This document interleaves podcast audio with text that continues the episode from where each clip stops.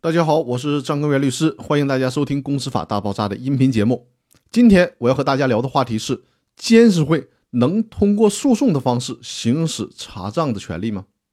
不是所有的盈利法人都必须设立监督机构，在我们国家，仅仅是公司法人，也就是有限公司、股份公司，必须设立监督机构。这个监督机构就是监事会。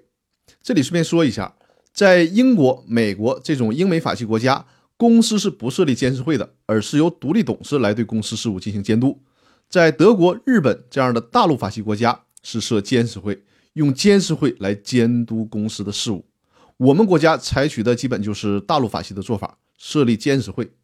但是在上市公司当中又设立了独立董事，也就是说，在上市公司当中是监事会和独立董事双重监督。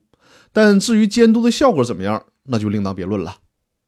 最高法院在《民法总则的理解和适用》这本书当中，再次强调了监事会有权查阅公司会计账簿和其他的会计账簿。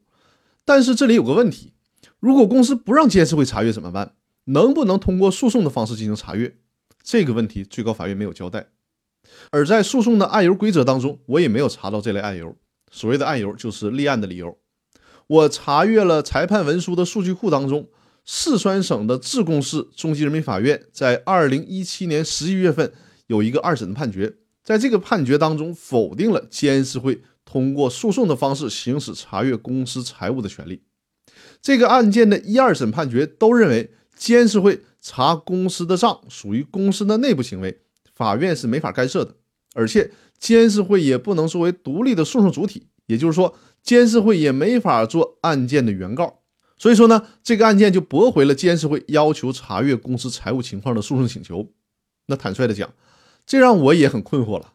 那么，公司法第五十三条赋予的监事会的权利，怎么能得到有效的保障呢？大家有更好的意见吗？还有另外一个情况，就是当公司的董事、高管侵害公司利益的时候，有限责任公司的股东。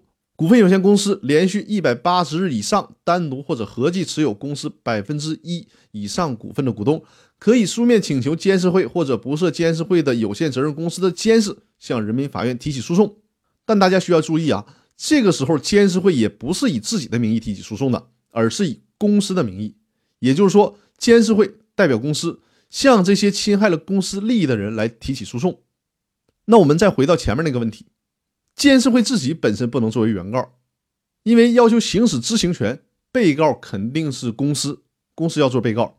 如果监事会他在代表公司提起诉讼，那就相当于说公司告公司，公司既是原告又是被告，这个问题就很尴尬了。所以说，监事会啊，他怎么才能行使到公司法第五十三条赋予的监事会权利呢？这个让我非常的困惑，直到现在我没有找到更好的答案。